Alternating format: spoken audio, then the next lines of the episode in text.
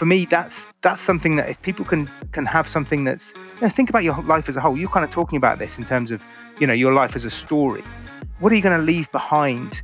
Um, and if and, and, and the things that I, I I think you'll get much more motivation from are things for other people. One of the things that I like to think about is is work expands to fill the time available, right? Um, so there's an infinite amount of work. If you're a creative, intelligent person and you've got 10 minutes, you're going to think of something to fit into that bit of time. What I'd be thinking about is high value, low effort activity, right? You've heard of the 80 20 principle. Um, looking at the things that you're doing every day and figuring out which ones are high value and which ones are low effort. I absolutely now go out for long walks a lot of the time come up with my best ideas. Stick on an audiobook or a podcast, and I go out there and I've got a problem that's going through my brain or, or an opportunity that I want to take advantage of. Bing! The idea comes almost exclusively when I'm out for a walk or going for a swim. Uh, and those ideas are actually where the high value is. Work expands to fill the time available to it. And very often, good enough, we don't see that, we don't use this phrase, good enough is good enough, right? We keep on going past good enough. Um, in project management, we talk about the, the iron triangle.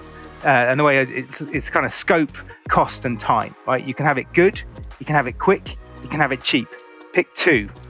I'm Anthony Walsh. This is the Roadman Cycling Podcast, a founder series, where we get inside the heads of those who drive this planet forward. You can quote them, you can disagree with them, you can glorify or vilify them. The only thing you can't do is ignore them because they change things. They push the human race forward. And while some may see them as crazy ones, we see genius. Because the people who are crazy enough to think they can change the world are the ones who do.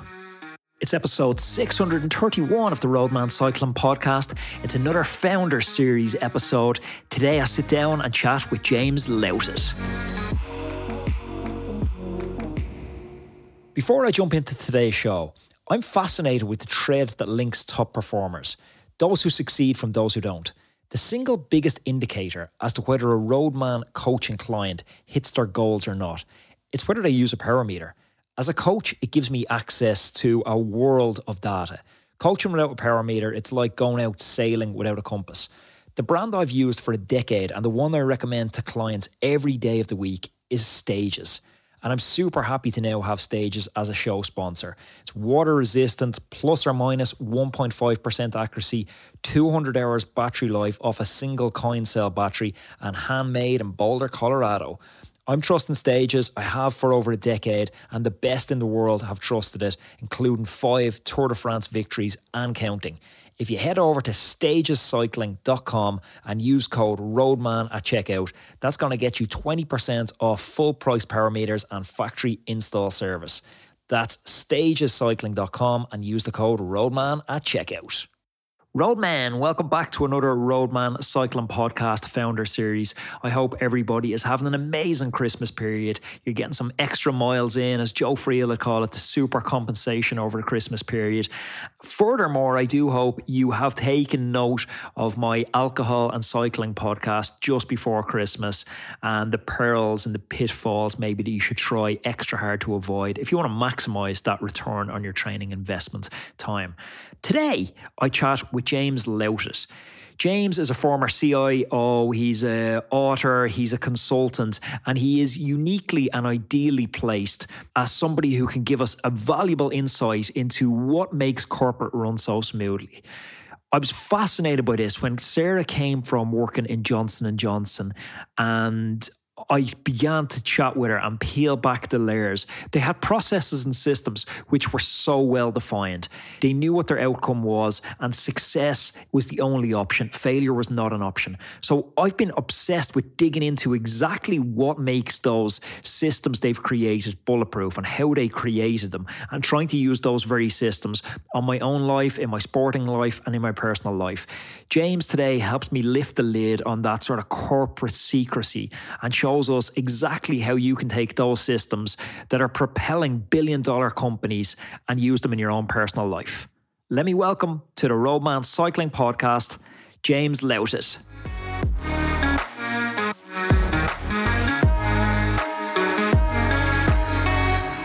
James, welcome to the Roadman Cycling Podcast. Anthony, great to meet you. Um, thanks very much for having me on.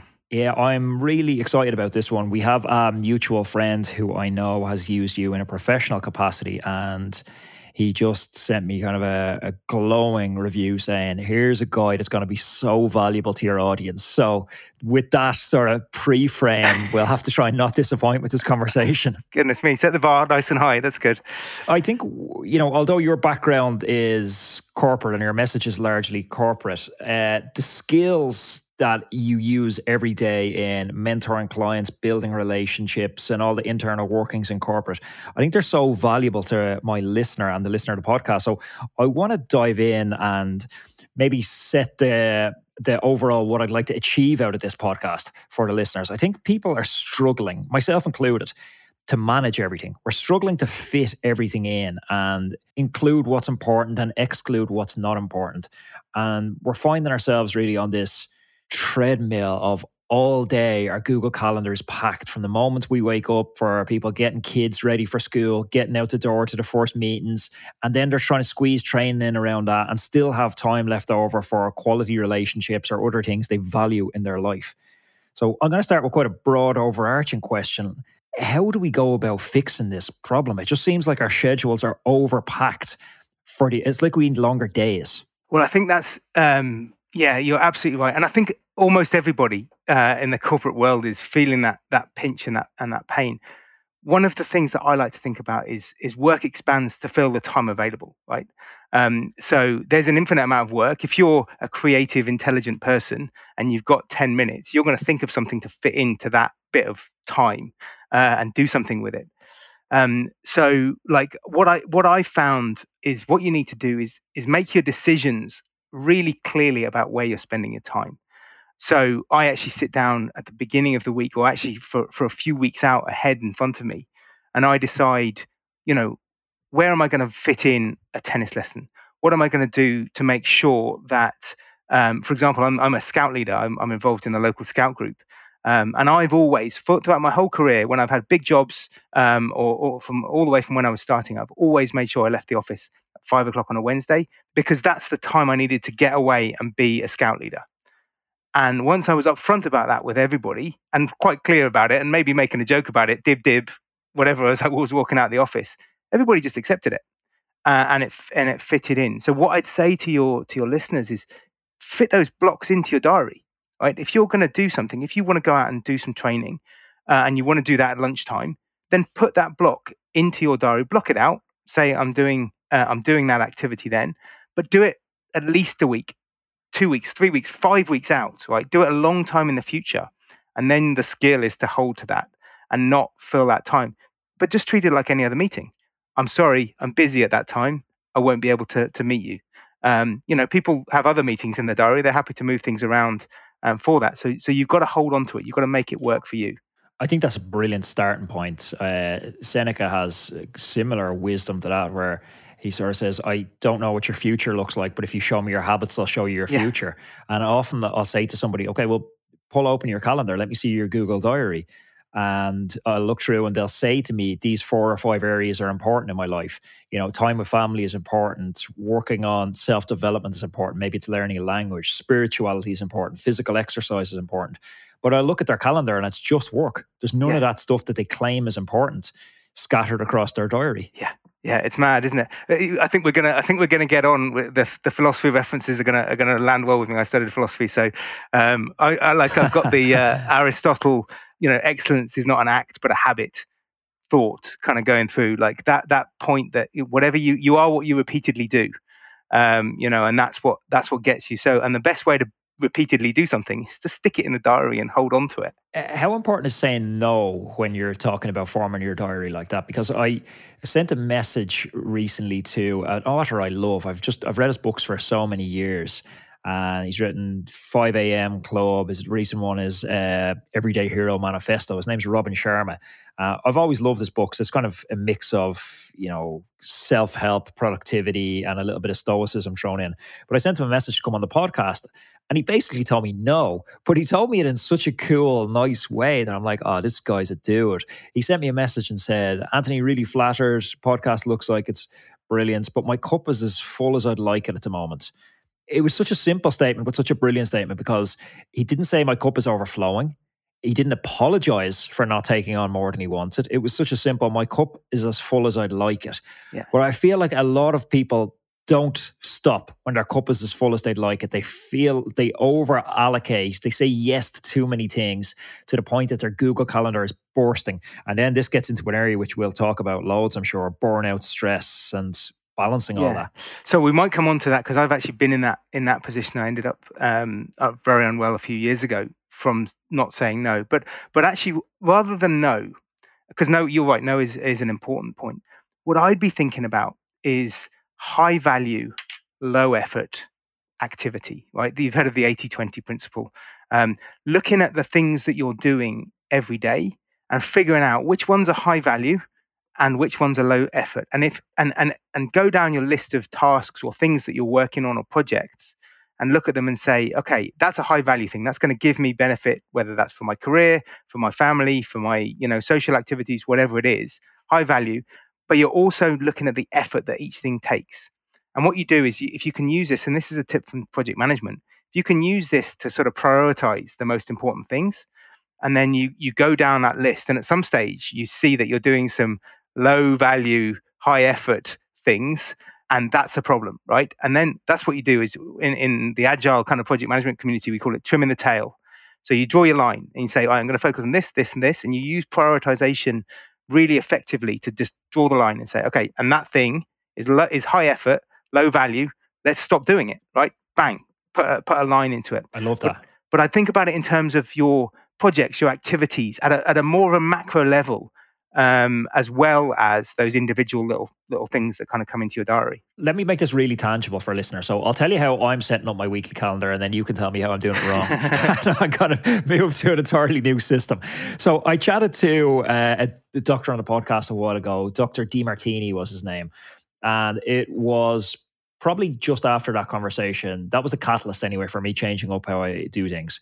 So I looked at my values, like the pillars of what's important to me. So I arrived at health, family, financial, spirituality, and productivity. So, you know, some of those things might mean different things to people. One person's sense of spirituality might be, you know, for me, it's just meditating and stuff. I'm not a massively religious person. But I looked at those five areas and then I tried to weight those areas. And I said, okay, well, financial is not like 10 times more important to me than spirituality. So I'm not going to allocate 10 times more time to that. So I went for a fairly even allocation of time across those five areas. So I open my Google Calendar now and I will say I've got six productive hours in a day. Any more than that, I feel like I'm starting to, you know, just overflow the cup, to steal Robin Sharma's analogy. So I'll look at six hours and I will try and allocate some of those five things into six hours. Obviously, I don't need to meditate for an hour. Work take there's not much work you can get done in 20 minutes when there's quite a lot of meditation you can get done in 20 minutes.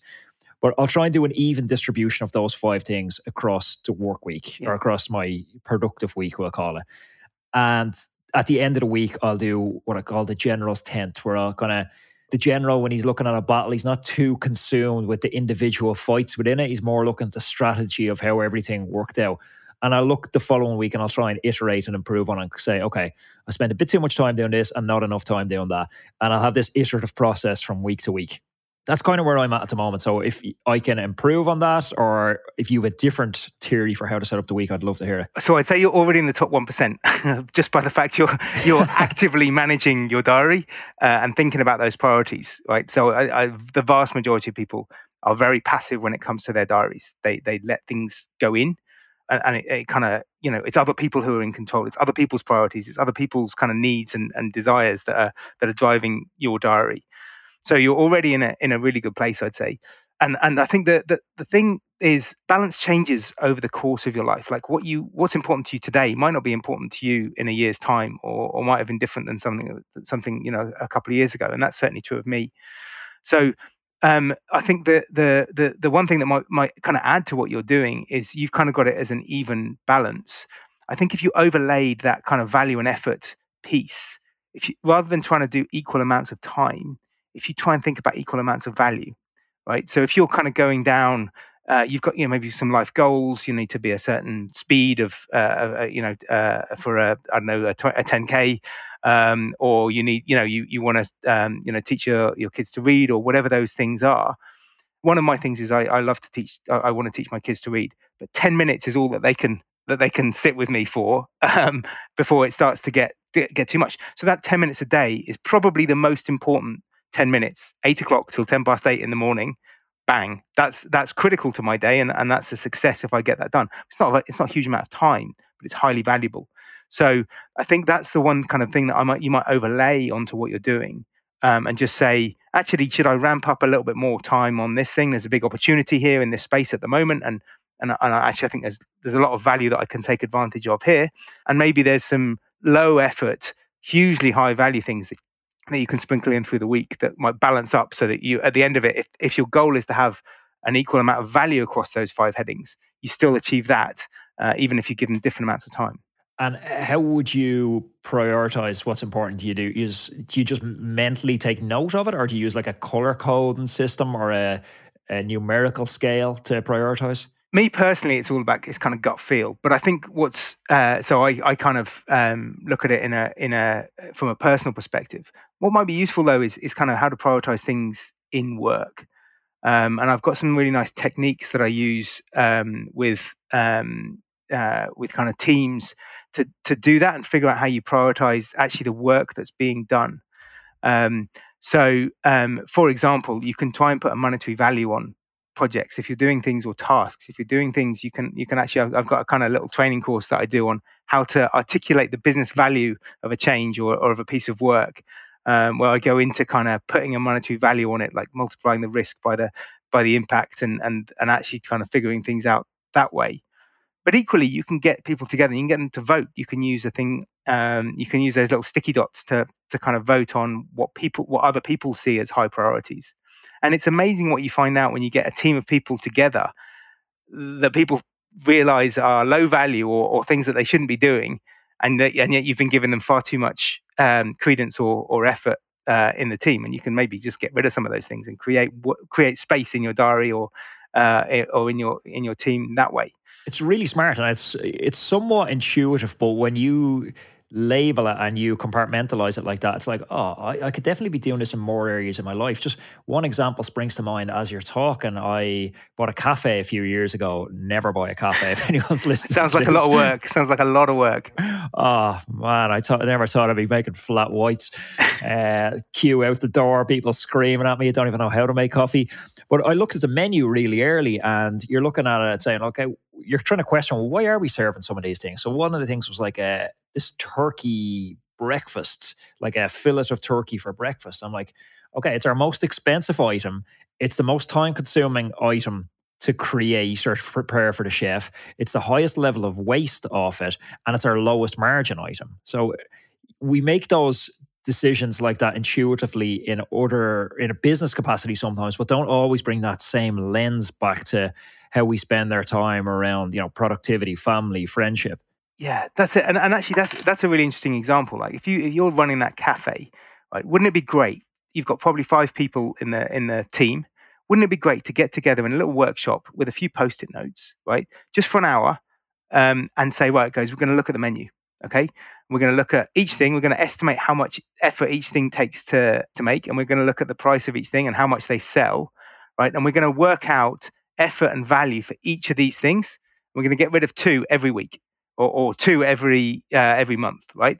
But we're going to add in something else, and all and, and what you're doing then is you're kind of optimizing your menu for things that your customers want and that you can make easily and that you can make make good margins and, and profits on.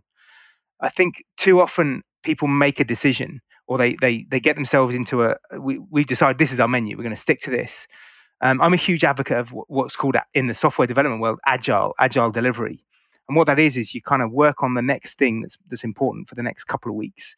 And then and then you trust yourself to make some more decisions again in two weeks' time to look at that, what was working, what's not working, and change things. Um, and then go again. And I think that the kind of constant re-evaluation of what's valuable to you and and kind of you know where the where the pain points are um, again as a bit of a habit rather than as a one-off activity that's where you you really start to hone and improve and get to a, a level of performance that that is much better. So just to contextualize that agile reference for people listening. So we were talking off air. I had a periods in one of my other ill-fated entrepreneurial ventures where I was building out an app for cycling coaching. So at the time, you sit down and you build out and you say, okay, we have this idea for an app. The central premise is it's a cycling coaching app. Then we talk about all the integrations we want to do. We talk about what V2 looks like, V3 looks like, V22 looks like, yeah, all the way down. The agile theory is more let's get a product to market that's rough and ready and then trust our future selves to know what the next best decision is. Is that an accurate summation? Yeah, so like w- when you do what's called a waterfall project, you try and figure out all of the things that you want to do up front, right? You write them all down as requirements, and then you estimate them all, and then you draw this big design of what they're all going to be, and then you build them all together, and then you test them all, and then you put them live, or you put them in front of customer, and you find out that actually, you know, most of it doesn't work, uh, isn't what isn't what the customer wanted, or isn't what you need. So with agile, what you do is you, you look for what's called a minimum viable product, and that can be like a prototype or it can be um, you know something that you do put in front of the customer. But the key is about feedback and making and trusting yourself to make decisions. So you do um, the li- little changes and again you're looking for high value low effort things. Um, little changes every uh, every couple of weeks in what we call a sprint um, and you make it a bit better. And then at some point you'll have something that you want to launch to your customers. You need to be a bit careful because you don't want to be making changes every five minutes and annoying people. So you need to you can do that activity before releasing to customers, or Netflix do it. They do um, they do about a thousand releases uh, on a daily basis. Tiny little changes that are kind of imperceptible to to us, but they've got it set up with this this kind of DevOps um, world where they just kind of bang through, and the developers just make changes. They automate all the testing, and it all just goes through in a really beautifully um, organized way. Uh, and, and it's highly effective because you end up with this great product that is very responsive to what the customer wants bringing that back to our central question that, we started with, like how do you fit everything in? It's there's a real similarity in how you're advocating designing your calendar and designing products. It's this idea of design the calendar, build out the calendar, test to see if it's working, put it out into the real world, but then iterate on it the following week, uh, remove the parts that aren't working. I spend too much time commuting. Can I maybe do one or two more meetings remotely and you know bring in week two as a as almost a V two iteration? Exactly. Uh, you, you you keep improving it, and and not just improving it because in, like you're you're making it right for the world as it is today, as opposed to the world as it was when you made the plan six months ago. So that that's the point. Is the world changes. You know, we're all working from home much more than we were before. That's a different balance and a different different lifestyle. Um, you know, you might have a you might have a kid. Uh, you might um, you know you might join a join a club start having a different priority. And and if you do that, then those changes can kind of come into your diary or into your plans, um, and you tweak it for what's important to you at that moment. Archimedes said, "Give me a lever long enough, and I'll move the world." So, what's the big lever we can pull to free up a load of our time? Like, how are we defining what that lever is? For me, a huge one, and it seems like such a simple tweak. A huge one was hiring a cleaner to come for like three hours once a week removed so much yeah. stress from my relationship, gave me back so much free time for quite a nominal amount of cash. But is there a way to identify what that lever is? Yeah, so I, will give you a, uh, a, thought on on that piece, but also a, a specific uh, tip, right? So my thought is, if you can swap time for money, that's what you've done with a cleaner, right? You've basically you've got some money, that's okay. Can I spend some money to turn it into time for me? Um, I use a tool called Upwork, which is hugely powerful. You might have heard of Fiverr. Just to find someone, I'm building a website for the business, uh, and I don't I, like. I kind of I'm an IT guy. I kind of been a, been a CIO. I know how to do it, but it takes a lot of time to learn the tool and to make the changes. So I just went on to Upwork and I found this chap. Uh, he's actually over in Cyprus, and I just jump on a call with him for an hour, and the two of us do stuff together. And I pay him 25 uh, quid, uh, and at the end of the hour, I've moved on vastly more than if I'd spent two days working on it on my own and trying to figure out all these problems. So, figuring out how you can turn money into time is a good thing. The other thing I'd say is time boxing. When you're making decisions about things, you can work expands to fill the time available to it. And very often, good enough, we don't see that, we don't use this phrase, good enough is good enough, right? We keep on going past good enough. Um, in project management, we talk about the, the, the iron triangle uh, and the way it's, it's kind of scope, cost, and time, right? You can have it good, you can have it quick, you can have it cheap.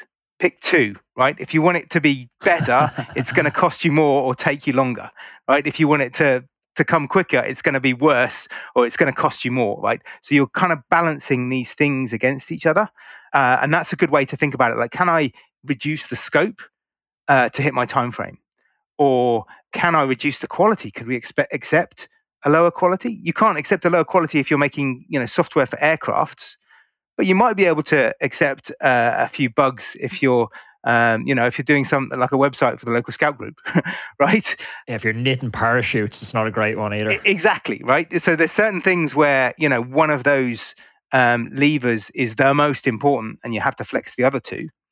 Um, but you'll know that for, from, from your context. And then in terms of time boxing, you know, if you've got a task that you need to do, it kind of feels like a big task, right? Give it 15 minutes, give it an hour, right? Whatever you think you can do, and then stop, like challenge yourself to finish it by the end of the hour and understand whether that's going to cause you any problems, but then stop, done, right? Good enough is good enough. I've done that thing, I'm moving on.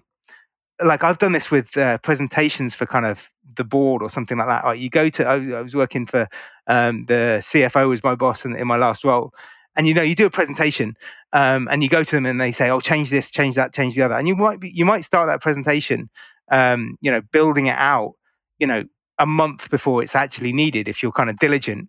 And you go through you go into this kind of loop of like oh and then change this and then you get another review and then change that and then you get another review and then change that and it's a huge amount of work.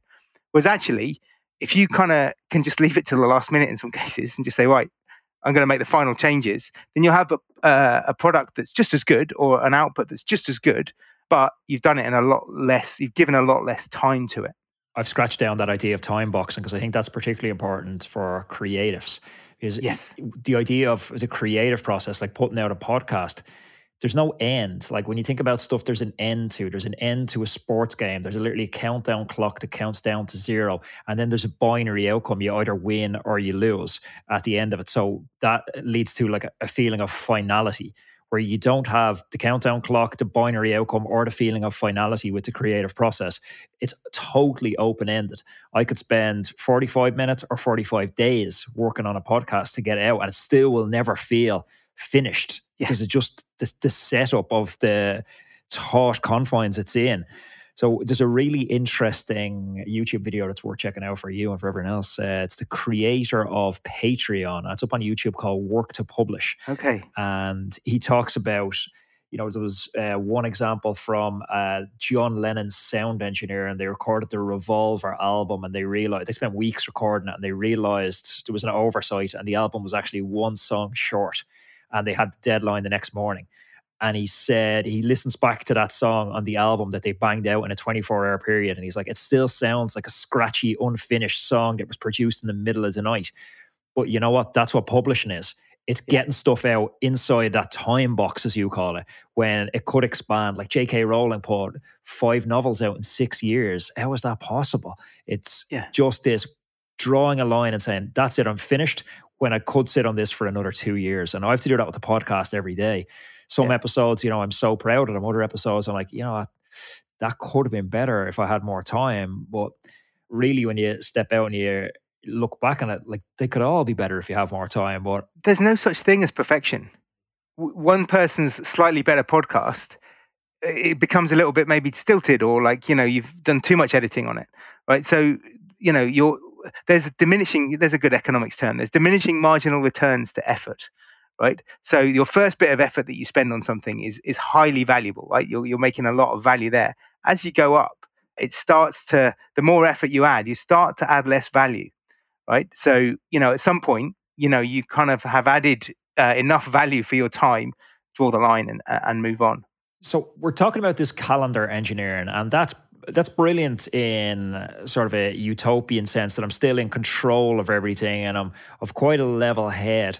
But if there's a listener now and they're past that point, so they're at the point where the glass is overflown, they're at the point where burnout's becoming an issue, stress is becoming an issue, panic attacks are becoming an issue, their calendar's just beyond crammed. So we're talking about this, you know, quite airy fairy stuff. And for them, it's firefighting they want to know how do I get through this week without having total burnout? I can't let you know bills are coming in, family obligations are coming in. And I'm just struggling to cope with everything.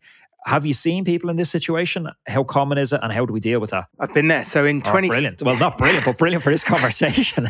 in 2016, right, I was leading out a huge program uh, at one of the banks. Um, I was the lead of um, of this kind of competency. I was, um, you know, I was the head of like the GDPR or, or, or, data protection thing on the account I was working on. We had three kids under five. You know, everything was just, and it, it got to too much. Um, and kind of, I started getting these these headaches. Um, and I took one day off work, and then the headache kind of went away, and I kind of went in again. But by the end of the week, by the Friday, I was in this kind of really stressed, really stressed state, um, kind of overwhelmed. Um, and I, I was starting to lose a little bit of, um, you know, focus and, and making mistakes that I wouldn't normally make. And what I did, we had a big leadership meeting that morning on the Friday morning. And I got on the motorbike and I, I rode out to, to the hotel where we were having the meeting in. And I, it took me about half an hour. I was, I was early. I was, I wasn't sleeping. I was early there and I kind of walked around the gardens for a little while and kind of built up the the sort of you know I'm going to do this. I'm going to ask for help. And just before the meeting, it was an eight o'clock meeting. I went up to my boss, who was the head of the account at the time, and I and I said, Carl, I need to spend the next 20 minutes talking to this group about mental health. And if you don't let me do that, I'm going to resign immediately and I'm going to tell everybody that it's because you wouldn't let me talk about mental health. So I kind of that was quite a big kind of shotgun uh, to to kind of pull the trigger. So he kind of looked at me, kind of very, obviously very concerned. He said, "James, you know, do what you need to do." And I stood up in front of this room full of all the senior people on the account, and it all came out like I kind of said this and this and the kids and the broken toilet seat and all of this stuff that was going through my head uh, and that was putting too much pressure on me and at the end of it, I, I, it's a bit hazy. I can't really remember exactly what happened, but there were a couple of hugs. There, I think I, I, don't know if there was some. There were definitely some tears on on my on my side, but then the pressure came off immediately. Like people came to me. I was taken for an, a coffee by one of the partners, and like told to take some time off. James, we'll be fine without you. You know, it's it's all right. And and so I kind of went home, and I was kind of like, all right. Ugh. But then the next morning, uh, it turns out I still felt really really weird, and then um, I was I started behaving very oddly, and it turns out I was rushed to hospital. It turns out I had viral meningitis, and I was kind of and I'd had it for for the full week with the headaches and, and everything. And so I kind of was in hospital for for nine days with this kind of you know brain swelling or swelling of the the, the fluid around the brain. And that was the that was the really interesting thing for me because um, I thought I was having uh, um, like a mental a purely mental mental health breakdown caused by stress. And actually, I would argue that's exactly what was happening. And there was a physical symptom alongside it, which was this kind of pressure on the brain that made me feel all these things. Uh, I mean, I'm, I'm not an expert in brain chemistry, but I do believe that like how we feel is related to what's going on inside the physiology of our brain so intertwined. Like I talk to physiologists all the time, and it's really difficult to separate and look at anything like that, an illness in a vacuum, because it's so related to intertwined with stuff yeah. like cortisol levels, uh, suppresses immune system, makes you more susceptible to getting bugs, like you know, like meningitis, exactly. like anything. Yeah, and I was I was hugely stressed. It was the most stressful time of my life. But then I was sitting in the hospital, and um, my brother who plays the guitar, he sent me a little YouTube video of uh, you know the the bare necessities, the song from the Jungle Book. Yeah. Um, he he was playing that for his kids, and he sent it on for us to to, to share with our kids. Um, and I was lying in the hospital, being paid by my company because you know I was on sick leave. Uh, and there was a, there's a line in it, the bees are buzzing in the tree to make some honey just for me.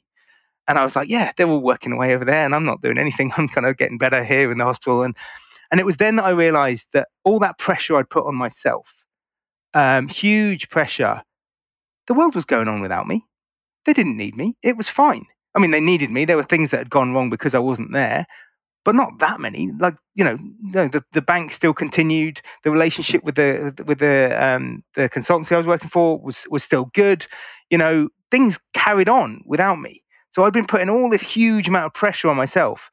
And when I came back to work, I sat down with um, the, the the lady who'd taken me out for a coffee, and, and we kind of talked it all through. My my wife came along because she didn't want me to get into that state uh, again. I gave her what I call a, a, veto over my job. I said, right, Eunice, you have a veto. If I ever get into that state again, you tell me to leave that job. Um, and I kind of took that thing out of my hands and I said, right, you know, that's that's up to you as my wife to keep an eye on me. Had the conversation where, um, with this amazing, uh, amazing lady cleaner, and we agreed a different role for me, which was much more what I love doing, which is teaching and training the project management stuff and I was much more able, having kind of been through that experience, to just, like you were saying at the beginning, say no to things and figure out how to keep my cup at the right level. Uh, still busy, still, you know, moving quite quickly, but not too much in it.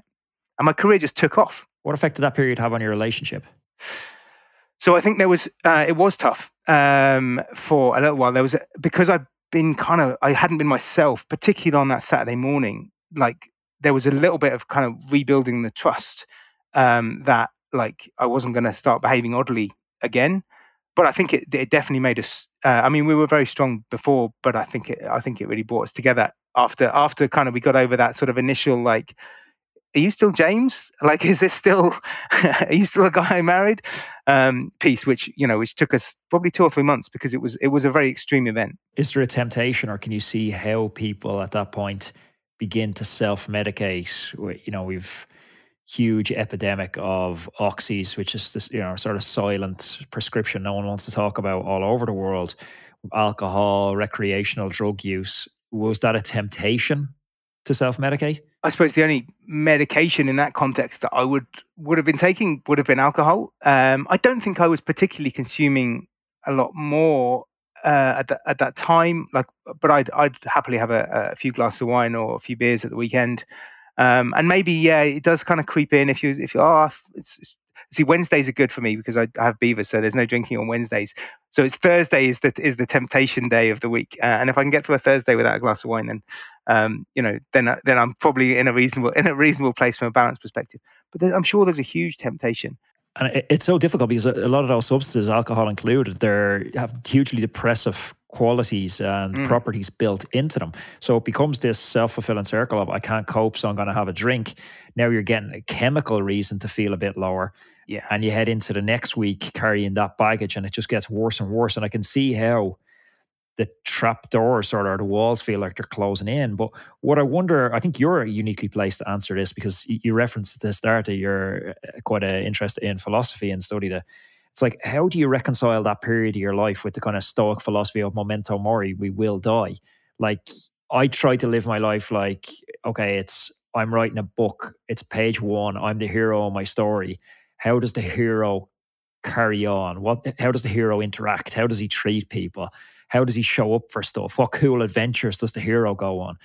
It feels like that period is like you're not the hero. It feels like in that period. How can you, like, what's going on in your head, the, the way you see yourself around that time? Yeah, I mean, I think one of the things that, and it kind of comes back to what you were saying about your own goals and what you want to achieve. So I, I love the Kipling poem, If, uh, it's it's my favorite poem, and I just I love it. There's a, and there's a, um, a piece in it. If you can if you can fill each unforgiving minute with 60 seconds worth of distance run, then yours is the earth and everything that's in it. And which is more, you'll be a man, my son. Uh, and and that kind of idea of filling every minute with productivity or with with progress in a sort of traditional sense, I think that's quite dangerous. And I think and I had that poem very clearly in my head when I was in that period and I, and I, again, sitting in the hospital, I was thinking, why was I trying to fill every unforgiving minute with distance? Like, um, so I think you have to value the things that are going to give you a bit of a bit of perspective. You know, I, I absolutely now go out for long walks a lot of the time, come up with my best ideas, stick on an audio book or a podcast, and I go out there and I've got a problem that's going through my brain or, or an opportunity that I want to take advantage of. Bing, the idea comes almost exclusively when I'm out for a walk or going for a swim. Uh, and those ideas are actually where the high value is because all of a sudden then you can go, oh, that whole massive problem can be can be sidestepped if I just get that one person on board. I'm going to start. I'm going to go and take that person for a coffee, and we're going to find out what what their view of this situation is, and see if we can if we can understand it and and, and solve the problem. So I think um, you know what your values are, and uh, you know they change over time, and and, and standing back and, and looking at them is you know is is is useful to make sure that you're doing what's what's going to be valuable to you or what's in, aligned with your goals. What do you think about the idea of? So I've, I've a lot of friends in sort of corporate positions, and even chatting to founders on the new uh, Cycling CEO series we're rolling out. I, I've seen a lot of people in that hole or that pit that you described yourself as in where the walls feel like they're closing in. Maybe not to the, the exact extreme extent. And yes they go down one road and they self-medicate but they also build i would say extra layers to the wall extra you know rigidity to the cell that's enclosing them by consuming material goods. They say i'm miserably unhappy with the way my life is. I'm going to get a nicer car. I'm going to spring for that patek watch and, you know, sitting from the outside looking at this, it's quite easy to look at it and go, well, that's pretty tragic because that's not going to bring you, like, if you're not happy, an item isn't going to bring you happiness like because you're buying the item to get external approval from someone else but you can't really control how someone else sees you you can only control your own internal happiness and if you're not happy now you're not going to be happy then yeah. it's easy to see that from a distance but bring me into that because I've never worked in those corporate jobs. Bring me into that mindset of how that makes sense when you're in those moments. So I've I've never been that interested in that kind of stuff. My my motorbike is a tool. Um, I could have a nicer motorbike, but my tool my, my motorbike gets me to, from A to B. Uh, you know, it's ten years old. You know, I I I don't I've never really kind of bought into that that side of things. Funnily enough, listening to you talk there, I think what you choose to to have as your goals is is a big thing. And and and and one of my big changes in the last year is I've kind of decided or, or kind of decided to focus on my I'm using the word legacy. It's a little bit grander than it needs to be. But if, if I when I you know 40 years time when it when it all finishes, right? What have I left behind me? And I've got it into my head that what I need to leave behind me is a scout den for my local scout troop. We don't have one. It would be amazing to have one, right? So that is a big, what do they call it? A BHAG, a big, hairy, audacious goal for the scout group. But all of a sudden, we've now got a focus, and we've we've taken on loads more scout leaders. We've got a table quiz tonight, which is going to be really well attended. All the local businesses have given us loads of kind of raffle prizes and all that kind of stuff. And all of a sudden, the focus on like getting this table quiz, which is going to be a great, great fun for everybody in the community, uh, and it's come from that vision of being able to leave something behind that is of value. Um, and I think for me, that's that's something that if people can can have something that's you know, think about your life as a whole. You're kind of talking about this in terms of you know your life as a story. What are you going to leave behind? Um, and if and, and and the things that I, I I think you'll get much more motivation from are things for other people right? Things that are going to help other people thrive, things that are going to help, you know, kids get better at stuff, uh, or whatever is is good. You get so much value from that stuff um, that actually the material things, you know, the, the watches and the, the cars tend to kind of pale into into insignificance when you can, you know, help someone else. What's an interesting twist on that, and it's something I'm starting to pull. That's really the central reason I have the podcast. It's I've set up this amazing university where I get to pick the brains of guys like you six days a week. Like for me, it's just such a fulfilling act. But something I'm starting to pick at the thread of recently is chatting to a lot of founders, and if they look at what their big moment is, they most of them quantify success as a moment, and for most of them, that's an exit. That's some sort of acquisition or sale or going public. It's the big cash acceleration moments. That's what success looks like. But when you really start to dial it back and go, okay, well, is that success if? And then you start looking at what else is there important in their life. Is that success if you don't have robust mental health? You're not happy when you get there. Is that success if your wife has dumped you? Is that success if you're distanced from your kids? If you've put on weight and your health is atrophied? All of a sudden, it's like, okay, well, it's not just getting to that moment that's success, it's getting to that moment plus all the other things. So the kind of little nugget that I've been pulling at and try and live by recently is yeah, getting the scout den up is a really commendable goal.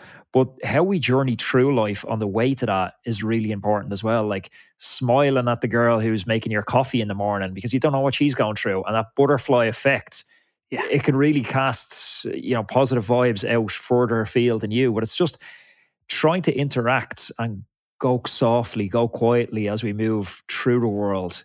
I think is as important as the goal of the scout Then at the end. That's my only my musings that I'm starting to arrive at. Yeah, well, that's. I mean, I suppose that's the point, isn't it? Like the value that that goal of of getting a scout done has created is all of a sudden there's now 30 other families in the area who've got much more involved in scouting because I decided I was going to go and recruit them, and they're into scouting now, and that's all those kids. And each one of those interactions, each one of those kids, every time we go for a hike, every time someone learns a knot, is is a is a huge win, and that's where I get my kicks from. Like that, those little like, you know, those little moments that's a conversation back home. That's like playing with your dad in the evening, going, "Will you show me how to do this?" Like that's so valuable. Yeah, it's it's amazing. Like we did knot boards with the the Cubs a few months ago, and it was I was flabbergasted by how interested they were in like tying, being able to tie the six knots that we had on the knot board, uh, and that they wanted to come back the next week and finish it off. Um, because that was, you know, and, and all of a sudden they're brilliant. going home and they're teaching their parents how to do a reef knot or how to do a, a bowline, um, and it's you know that, that, it's just a it's just a wonderful thing, uh, having having having goals that are what's the word generous, you know, uh, you'll you'll get a lot more of those interactions that are positive. To finish up and to run and kind of conclude with that idea of goal setting. Uh, my girlfriend, who now co-hosts the podcast with me on Friday, she was working for Johnson and Johnson up to about eight nine months ago, and then we took the decision for her to come full time into the podcast.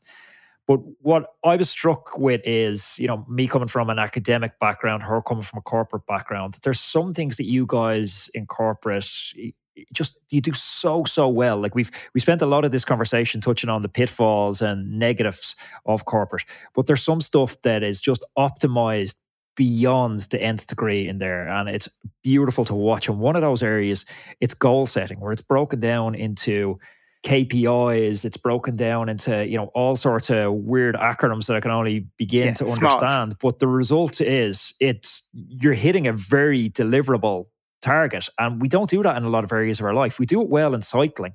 But people I find in other areas, they drift through and they're looking at their spirituality, they're looking at their family, they're looking at, you know, even the vision they have for themselves. They'll set these really cool KPIs, but then a lot of them will go, well, what's my vision or my goal for my health? So I don't have it. I'm going to go to the gym twice yeah. a week. Like you would never just do sales calls without like an outcome of, I want to ha- close this many, I want to set up this many meetings. But yet people will happily go to the gym twice a week without really understanding why. How can we bring that corporate magic into our personal lives?